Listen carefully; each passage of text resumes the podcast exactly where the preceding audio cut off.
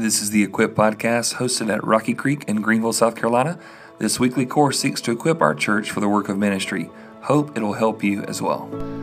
So Psalm twenty-two, we're going to be talking about the ending of hostility. Does that sound like a good idea today? Just the ending of hostility, however we can pull it off, okay? Will be the goal. Um, I put in there in your sheet that as the United States continues to further the philosophical divide, the greatest point of conflict has to do with all citizens respond to God. And what I mean by that is, is that um, obviously yeah, we are kind of joking around, but, but I, I really do. It's going to be interesting to see when every vote is finally cast and everything is official. Um, I... Sometimes when you preach three services, I'm not exactly sure. What did I say? Did I say that in this service or that service or whatever? But I really do believe that even though um, Vice President or President-elect Joe Biden has come out and declared victory, Donald Trump has never lost a thing in his life. And that man's not going to go down without a few more swings, I don't believe. Uh, and, you know, I will say this. You, I am confident that out of how many millions of votes that were official, whatever they're legal or illegal or whatever, there's something funny with at least a couple of them, right? Okay, we can, I think everybody would admit there's something funny with some of them. You don't know how many. I, I remember looking at Amanda one night and I said, I just want justice. That's all I want. Like, I, if the country is decided this way or that way, I'll be fine with it. I just want to know that's who was voted on. I want to know it was clean, and that's just where we are. And yet we'll never know. If they go back and recount every single thing, we're never going to know, right? Uh, and so it is quite the mess. And so there's going to be, you know, um, as we go through this, I, I do think that uh, I am thankful. Um, I don't know about you, but I felt like as the week went on from Tuesday to Saturday, that while, you know, I started getting a little bit numb to all the news stuff, and I almost felt like, well, what's going to happen is going to happen. On Tuesday night, I was really high charged and what's going to take place. By Thursday or Friday, I'm like, okay, you kind of feel like it's happening. And, and I honestly wonder, was that God's grace answering some of our prayers that there would be more peace in America that happened? Because I think as the week went on, some things were disarmed, right? At least people's um, maybe tempers or attitudes. I'm not saying that we're going to have a complete clean slate of it and that there's not going to be more conflicts to come. Uh, but I do know this, that if that's the case, there's going to be continual hostility and conflict. But ultimately, I do believe that the biggest conflict we have as a nation or any other nation is how we respond to God. What do we do? And so uh, as all nations rage against God, he has a sovereign plan to deal with every single one. And the reason why I put it that way is um, Psalm chapter two. I did say Psalm two, right? Or did I say twenty-two? I meant two, by the way. I just was, all these seventy weeks today are confusing me, okay? Psalm chapter two. Um, as I was praying and thinking through about us spending a little bit of time in the Word tonight, was that this question that starts out Psalm two, it says, why do the nations rage? Why do they rage? Um, and the peoples plot in vain. And so I want us to go to this psalm because I think it really does help us understand some things that are going on. So uh, if we go to Psalm two, the first few verses here talk about how the nations are hostile toward God. And let's, let's read this. It says, why do the nations rage and the peoples plot in vain? The kings of the earth set themselves, and the rulers take counsel together against the Lord and against his anointed, saying, let us burst their bonds apart and cast away their cords from us. Now, um, let me ask you this question if you think about it. Uh, how many of you have been outside of the United States of America, another country? Okay. Uh, some of you have been to other places around the world, and even in the midst of where the United States are, you may still say, I'd still choose this place over other places, right? Now, that, that's me saying that I've loved some other places I've been to and thankful for it, but then sometimes you get over those places and you go, oh, I didn't know to even thank you for water fountains, right, or something like that, or plumbing. That's a really good thing I don't normally thank God for. And you get there, and you're, you're very thankful. And so when you get to this, there's a lot of things as a citizen we grow up and we're used to. But when it comes alongside here and it says that the nations rage and the peoples plot in vain, I believe that this is a picture of that every single nation, past, present, and future, have a hostility towards the work of God. And that includes the United States of America, right? And you go, well, not me. I know not you. I'm saying as a country and as individuals, every kingdom is going to be like this. Every nation throughout history has portrayed a deep hostility toward God's authority. Even God's people in the Old Testament, do they not? They showed a hostility. There's a nation raging kind of still. The, the, the nations rage and the people plot in vain. So when he asked this question, why do the nations rage? Why are they getting so upset? Uh, another way of writing this, in my, my footnote there, it says, why do the nations noisily assemble? Why are they getting all up in arms, right? Well, we've seen some of the nation and our nation raging over this last year, and the peoples plot in vain. So what are they plotting together? In vain means empty, right? Making all this hubbub about nothing. What? Why is that happening? And it says that the kings of the earth set themselves and the rulers take counsel together. So here's all these authorities working together. Why? The only time that you find kings and authorities and presidents and leaders deciding to work together is when they have a common enemy. You know? You see these countries, we're going to have a peace treaty. That means we want to work together against these people, right? We're coming together so this can happen.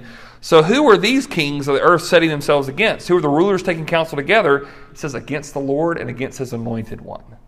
Now, this psalm originally, uh, as you read it, there was probably a lot of uh, originally thinking that this was about the anointed king of Israel. Hey, this is God's protection.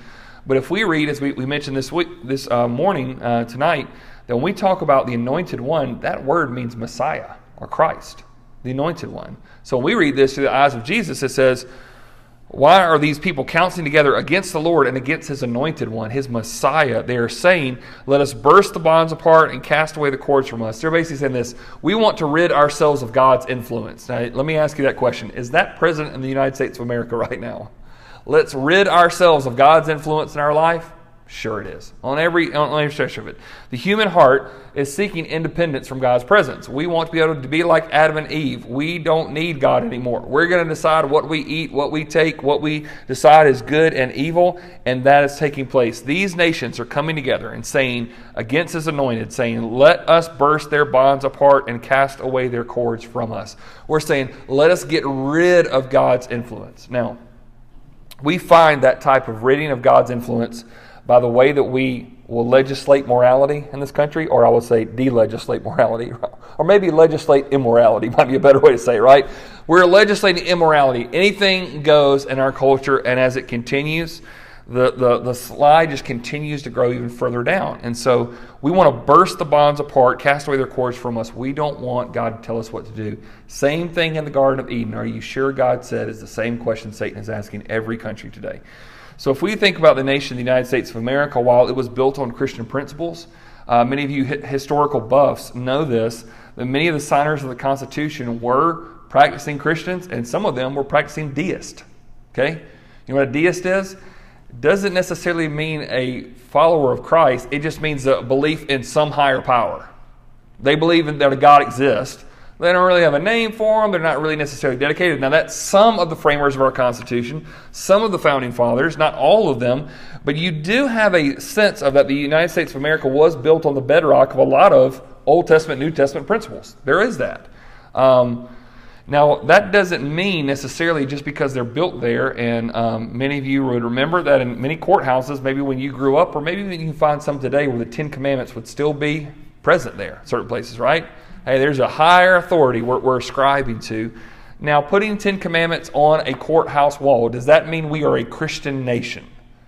Not exactly, right? It means that we're influenced by good things, biblical things. It's a positive deal, but it doesn't necessarily mean that. So what happens, though, is that in every nation where it's saying we're going to burst the bonds apart, we want to cast away the cords from us. So you can go to certain communist regimes around the world that are literally anti-God in their approach to government, right? Atheist is the um, official religion. We have no need for God. That's present there. But also in countries like the United States of America, what we've got is we may, we have this, what I would call almost a practical atheist, okay? It's we don't want God to tell us what to do. Just get Him out of our lives, right? And so this is taking place there. But then what's interesting, as the nations are hostile to God, the verse four really tells us that the nations are humorous to God. He kind of think, thinks they're funny. And, and I, I like this verse because it says, verse four, he who sits in the heavens laughs. He's laughing. Laughing at what? All these kings and authorities and dictators getting together, having a plan on how to get rid of God. And it says, how do they see God? God's in heaven laughing at this point. It says the Lord holds them in derision. He thinks they're just ridiculous. Then He will speak to them in His wrath and terrify them in His fury, saying, as for me, I have set my king on Zion, my holy hill. So we have this joke around our house that I'll, I'll ask a lot of times my kids, how old do you think you're going to be before you can take me down, right? You know, like, how old do you think, I, I got, like, how, how old do you think you're going to be? You got enough muscles to take your old man down, right? And I tell them that you get old man strength, and I'm just telling you, you're not going to be able to whip me. That's what I tell them all the time. But um, if you've ever, like, kind of, you know, joked around, or whether it's, you know, wrestle, like when your kids or grandkids, this kind of stuff, you know, they're putting up a whole lot of work and you're going, it's not, it's not really a fight, right? They're exhausted and they're fighting, but, but you're kind of in control. And it's kind of this thing like you're laughing at that opposition. This is how God sees the most powerful men and regimes throughout all of history. He laughs at them. He's like, oh, that's cute. Y'all are fighting? Huh, it's interesting, right? And they're pushing and they're working together. And let's see how many we can get, right? And take down, you know, God. And, and it says, he who sits in the heavens laughs. The Lord holds them in derision. That God sees the schemes of the world and he thinks it's rather humorous to it. And it starts off this way by saying that he who sits where laughs? He who sits in the heavens. So, the very fact that God's residence is heaven should remind us of our fickle claim to any type of control. So if you live in heaven, you kind of in control, right? Okay? So whenever we, we even start from that premise that God's in heaven, we're on earth, whenever we start saying, you know what, I'm going to be in control here, it's somewhat laughable, somewhat laughable that if we think that it's, it's not necessary. And so the very fact that he says, our God, he sits in heavens, and yet he laughs. It reminds us that God is in control. We are not. Uh, and then it says he's going to speak to them in his wrath and terrify them in his fury, saying, as for me, I have set my king on Zion, my holy hill. So if I'm in control, I can do what I want to do, position people where I want to p- position them. God is more amused by our dealings than he is threatened by them. Okay? And when I say amused, I'm not saying that like God pulls up his Netflix account every Friday night and goes, let me see what America's getting into and laugh at us. I think it's more of the picture of God saying, you really don't know who you're dealing with here. You, you cause all these issues and you try to fight against me, you try to push me out, and you try to act like I'm not president anymore, and he laughs at it. It's, it's more amusing to him than threatening. God is not sweating bullets right now based upon anybody who got elected into office. He's not concerned about what's happening in North or South Korea. He's not concerned about what's happening in China or Sudan. He's concerned about the people there, but he's not intimidated by any of the forces or leaders there. And that's encouraging to me, right? It's, it's, it's very encouraging for me to think through that God is actually more amused than this. He, he's not really concerned about what's going on. Now, here's what uh, a lot of people have, um, you know, once again, if, if things continue to go the way they are in the United States and what everybody, it seems like they're going to go to, uh, a lot of people will say, well, why? Why is this happening? Or why this person and not that person? As we have mentioned in this, a lot of people, uh, even, um, I, I, I will say this, I don't know many people who uh, voted passionately, and I was encouraged by this as an American citizen, how many people did vote on Tuesday or weeks ago or after the fact or whatever it is, right? I'm, I'm very thankful that many people voted. Um, but I believe that most people that I talked with on every side of this, I did not hear one person who was passionate about Joe Biden. I heard people who were passionate about Trump or against Trump. I heard people who were supportive of a party. I didn't hear a whole lot of people going, I can't wait for those things that Joe Biden is going to bring. I had a lot of people saying, I am passionate about taking that man out of office, right? And, and so even people that I know that are Democratic, that are very passionate about their party, thought, oh, is this the best we got here? But they were so against one position that they said, we're going to get behind it, one hundred percent. And so the passion there goes into this, and, and there is this Um, pushback. And I think I mentioned here a few weeks ago that part of the issues that I was speaking with, especially with some of the college students at North Greenville, some of them had gotten so frustrated with the blind eye that the church would look at some of the things that Donald Trump did as like, oh, that's all right, it's just no big deal. And they go, no, you got to hold the man accountable. You still can call sin out. And so it caused some people to push back from what I would say are conservative values because they could not stand the person who was representing it. Does that make sense? Right or wrong, it just happened. And I think that most people here that I've talked to would say, I might support this candidate or that candidate, and I just don't really like them as a person, but I support the candidacy. I support that this is better than that. Some people would even say it's the lesser of two evils. And even, folks, was this discussion not happening four years ago? Four years ago. Um... I think it was so unique. And let's just go back in time four years ago. Right before it was time to vote, a video surfaced about Donald Trump talking about women. Some of you remember that video clip and what he said. Horrible, horrible, vile, crass stuff. And most people thought, that's it for him. No chance he's going to get it. And he got it. He somehow pushed through it, right? And everybody like struggled with it because you're sitting here going like, there's no way. And I had so many people say, I can't stand him as a person and what he did. I'm not voting for him as president. I'm voting for Supreme Court justices. That's what I'm voting for. I heard a lot of people talk about that. If you think through in how, if God truly is sovereign over all the nations, and I believe that he is, in four years, President Trump appointed how many Supreme Court justices? Three. And the eight years previous that uh, President Obama was in office, you know how many he put in position? Two. So I've had some people go, okay, well, we did not want, we didn't believe in Donald Trump as a president. We just wanted somebody conservative to appoint conservative justices. It happened. Job got done. Other people said, we needed somebody to take the right stance on Israel. That happened. Now, that limited window of presidency, it's moved on. And this is what I, I don't know, because I do believe that God works through the workings of different presidents and, and different things. I think even in the midst of um, so many things that I would dislike about different presidents that come through, God can even use some of the bad ones, right? He can.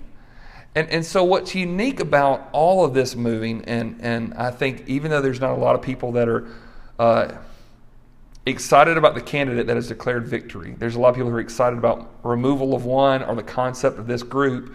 Um, here's what I do know, that I think that God in heaven is laughing at all of our, oh, we got to do this, and we got to do this, and this group and that group, and we're going to change this and whatever. And I think he's just going, folks, calm down. I got this. I'm in control. Everything's fine. And I think it's interesting. What does he say? He says he'll speak to them in his wrath and terrify them in his fury, saying, as for me, I've set my king on Zion, my holy hill. What's he saying? You might put presidents and different dictators and authorities into certain offices, but I have my king, and he sits on a holy hill. I'm in heaven. He's on a holy hill. He's in Zion. He's going to reign forever, and just trust in that process. And so all of our doings and all of our things that we got all upset about, God has almost seen this as somewhat humorous to him. Now, if you turn the page over, um, I believe that this is talking about a prophetic way of looking at Jesus Christ, the coming Son of God. That when Psalms were written, Jesus had not come about uh, on earth yet. But in verse seven it says, I will tell of the decree. The Lord said to me, you are my son. Today I have begotten you. Ask of me, and I will make the nations your heritage, and the ends of the earth your possession. You shall break them with a rod of iron and dash them in pieces like a potter's vessel. So, so here's this decree that's going out. The Lord is saying to some figure, you are my son, right? When this was written, probably the people thought this was about the, the king of Israel at this time. We read this through the eyes of, we know that there is a son who has come. His name is Jesus. And And this makes a little bit more sense, especially when you think of verse eight, when saying all the nations are going to be your heritage. David never had all the nations as his heritage. Solomon, in all of his glory, never had a bunch of nations under him. No king of Israel ever had that, but there is one who came who would. And so God's son will be given all nations as his heritage, is what these verses are telling us. So God's son, I believe Jesus Christ, that all the nations of the heritage will come. Now, it's interesting. I think this is probably late nineties, there was a good worship song that came out that was sung at every missions conference. It was by Hillsong. It says, um, uh, ask of me and I'll give the nations to you, O Lord. If you might remember that song. It was a great mission song, comes from this verse, but if you really look at it, it's not a real good mission verse. Because it's not saying, ask of me and you can evangelize the nations. It says, ask of me and I'm going to put all the nations in their place. Okay, it's really what this verse is about. Um, ask of me and I'll give the nations to you as your heritage. And so as the divine potter, he is able to shape any king or kingdom for his purpose. It says there at the end of verse nine, you dash them in pieces like a potter's vessel. And if we think about the prophet Jeremiah, uh, I believe it's chapter eighteen, he sat at the potter's wheel, right? Making the clay the way he wants to. And uh, Paul would pick up on this imagery in Romans nine, and he said, you know how ridiculous it would be for a pot to look at the potter and go, why did you make me this way? I don't like the way you shaped me. You should have done this better. It'd be ridiculous for a pot to do that to the potter. And he goes, and that's what you're doing. You're acting like somehow you're in control.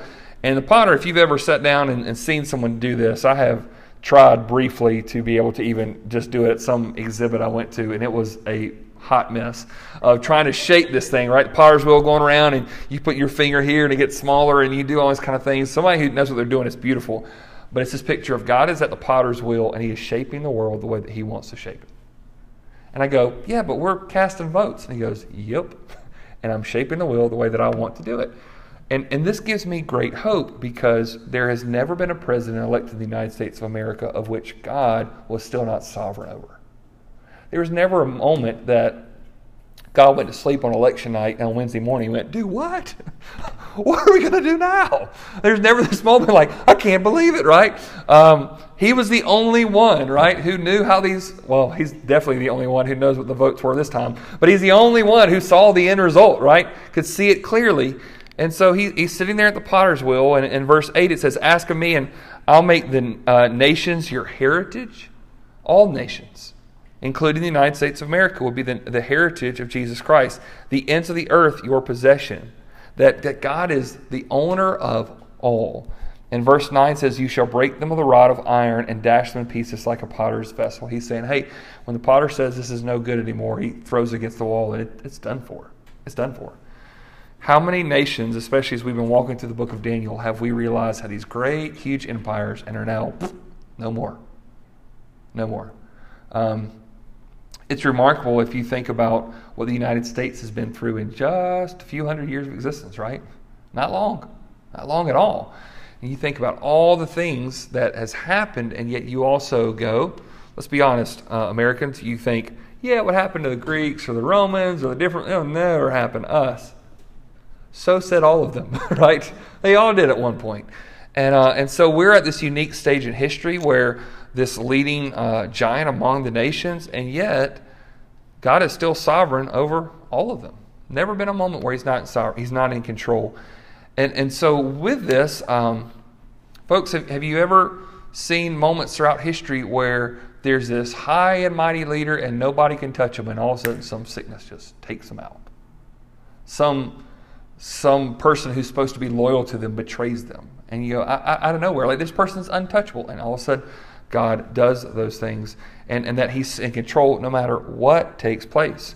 And so while the Son has authority of all the nations, it also says here that the people have responsibility. If you look at verse ten, it says, now therefore, O kings, be wise. Be warned, O rulers of the earth. Serve the Lord with fear and rejoice with trembling. Kiss the Son, lest he be angry and you perish in the way, for his wrath is quickly kindled. Blessed are all who take refuge in him. Once again, if I'm interpreting this as a prophetic psalm, he says, I want all kings of the earth to rise up and to be wise. How do you be wise? You need to be warned. You're in a ruler's position. Well, most people that are rulers don't fear anybody. And what this passage is really telling you, you need to serve the Lord with fear, verse eleven, and you rejoice with trembling. The wisest leaders are those who lead from a position of being led. Wisest leaders that have ever been graced history are those who lead from a position of being led. Um, I can remember years ago um, dealing with someone.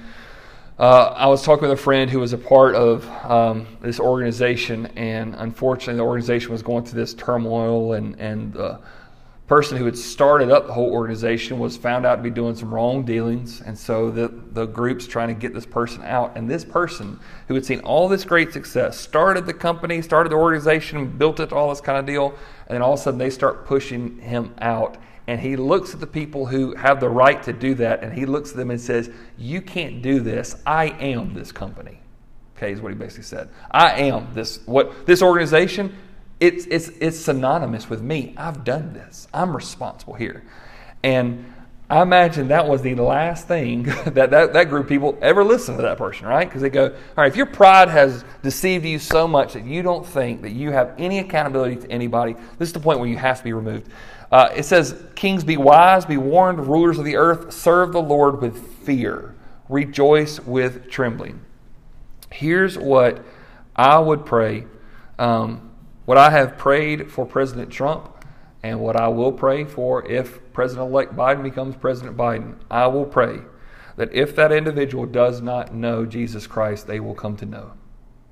And I pray that, that God would surround them with some godly people to speak the truth and that they would bend their knee to Jesus. That's what I pray. Um, I prayed it for President Trump. I prayed it for President Obama. I'll pray it for whoever the next president is. The ones that I like, the ones that I don't like, the ones that I support, the ones that I don't really want to support, I'm going to pray. And this is what I want to pray. I want them to serve the Lord with fear and rejoice with trembling, because the best type of leaders in any type of organization know you're ultimately not in charge. That's why I think it's great. My position as, as a pastor, I'm really called to be a shepherd. And the Bible says that actually I'm an under-shepherd. There's a higher shepherd than me. And that's Jesus Christ. He's over all. And I'm kind of in that position of going, okay, as long as I'm following King Jesus, then, then we're in a good place, right? And every leader, if they could understand this, that in a position to lead, you've got to be able to say, I'm going to lead out, and understanding that I am led. What I think is so dangerous about positions of authority is that people get to the highest position that they can get to, and they no longer think they need God, right? They think they can do it on their own. And so what's needed here, I love it, it says, serve the Lord with fear, rejoice with trembling. Verse twelve, kiss the Son. That sounds a little bit weird, right? Back in those days, if you were to kiss the ring of the king, right, what's that saying? I submit to you. I, I pledge allegiance to you. You are the highest authority in my life. I will put my sword in your care. I will put my life uh, doing what you need me to do. And I believe, as speaking especially of Jesus, that every person will either submit to Jesus or resist him. Every single person in life, that will be one of our stories. We will either submit to him or we will resist him. And in this, the psalmist is saying, so what you want to do is you want to kiss the Son. You want to submit to God. You want to submit to Jesus. Lest he be angry and you perish in the way, for his wrath is quickly kindled. Blessed are all who take refuge in him. That's a good place as an American citizen to land on tonight, right? Take refuge in him. Take refuge in, no matter who's president, no matter who's president-elect, God is sovereign over all, and his Son one day is going to bring all nations to him together. And so what has been honestly the most helpful thing for me to think through leading up to this time um, as, as a nation, but especially as a Christian within it, is that the church's job doesn't change regardless of who is in office. It doesn't. The church's job doesn't change regardless of who is in office. So the nations can rage all they want to. This nation can rage, and we can protest, and we can argue, and we can fight in the streets. We can fight on Twitter. We can do whatever we need to do to yell and scream at everybody else who doesn't believe like us. But ultimately, the church's job doesn't change regardless of who's in office. So if there is a conservative, um, Bible-professing believer of Jesus Christ that becomes president, guess what, church? We still need to make disciples of all nations. And if the Antichrist himself goes into office as the President of the United States of America, guess what we're supposed to do? Make disciples of all nations. It doesn't change for us. Now, are there certain scenarios that make it a little bit easier for that to happen? Sure it is. Sure it is. There, there are different scenarios that make it easier, more conducive for that to happen, but it doesn't mean that we can't do our job if something changes. So our job as a church is this. We will continue to go with the gospel until Jesus comes for us. That's what we're called to do. And that's something we can actually control, right? I can't control anything else going on. I don't know how to respond to a whole lot of stuff. There's so limited things of which I'm in control of, but I can't control that. I'll continue to go with the gospel until Jesus comes for us. So as a church, we say, okay, we're going to be the church, and we're going to prepare ourselves for whatever thing might be on the way. We want to continue to be faithful. And so why do the nations rage? Why do the United States, why do we rage among ourselves? Why do people plot in vain? Because we don't want God's presence among us. We want to be independent. We want to be our own thing, do our own own way. And yet what desperately we need is the, the, that we have people who follow and love Jesus in this nation. That's what we need. Um, and until that happens, we're going to continue to go and share that with other people. So um, one of my favorite, favorite songwriters um, uh, growing up was a guy by the name of Rich Mullins. Anybody remember old Rich Mullins? Okay. So the songs you would remember definitely are like worship courses like Awesome God or Step by Step. Those things got really big. Um, first time I ever heard the hammered dulcimer was by Rich Mullins. He's the guy that it looks like a little, uh, some, what is it? Trapezoid. I thought it was okay. Good thing. All right, it's a little trapezoid there, uh, instrument. You take these little hammers and you you you pluck on it, and it makes these beautiful sounds. Um, I was a teenager, and I thought it was the most beautiful instrument I ever heard. And so I said, one day I'm going to buy me one. So I bought one a few years ago, and the thing is like complex algebra every time you're playing it. My eyes are going crossed, and it's just very difficult to play, but it's gorgeous. It's gorgeous. Rich Mullins was this guy who, as he wrote songs, uh, even though that he had passed away before um, or after the time I actually um, started really listening to him, I just felt like he was an honest, godly songwriter who just was in the midst of just, you know, following Jesus. Uh, in fact, um, people would say about Rich Mullins, he made a lot of the Christian community uh, singers very uncomfortable because he'd always say what he thought. And he gave away a lot of his wealth. And actually, he went and go lived on an Indian reservation with people who have been forgotten by the government. And he just was trying to be Christ to them. Uh, he passed away uh, on, in a Jeep accident after a concert about twenty years ago, I think it was. Um, so I, I was kind of late to the game, but just loved um, so much of his music. And um, I want to, uh, I'm going to read these lyrics of this song that he wrote from Psalm two. And then we're going to listen to it. I'm not going to make anybody sing tonight, but I think it is important just for us to kind of grasp it. But I want, I want to, I want to let you read these lyrics here because I think it's so good and such a powerful way to think. Uh, this is what it says. He says, "Why do the nations rage? Why do they plot and scheme?" Sound familiar? Okay, it's like he didn't even. He's not even creative. Uh, Their bullets can't stop the prayers we pray in the name of the Prince of Peace. Now here, here he's talking about conflict among the nations when we're unsure about how things are going to happen. So it's internal conflict, external conflict. Their bullets can't stop the prayers we pray.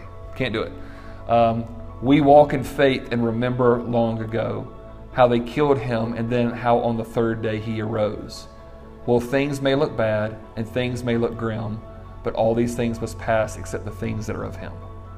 And and I, and I love the the thought of, of so much of this song. So what I'm going to do is I'm going to I'm going to turn these things back here, and uh, we're just going to have a chance just to, to listen to this song because it really is something that I think hopefully will just minister to you, just as somebody that kind of put this song together, uh, walking through Psalm two. So let me pull it out for us real quick.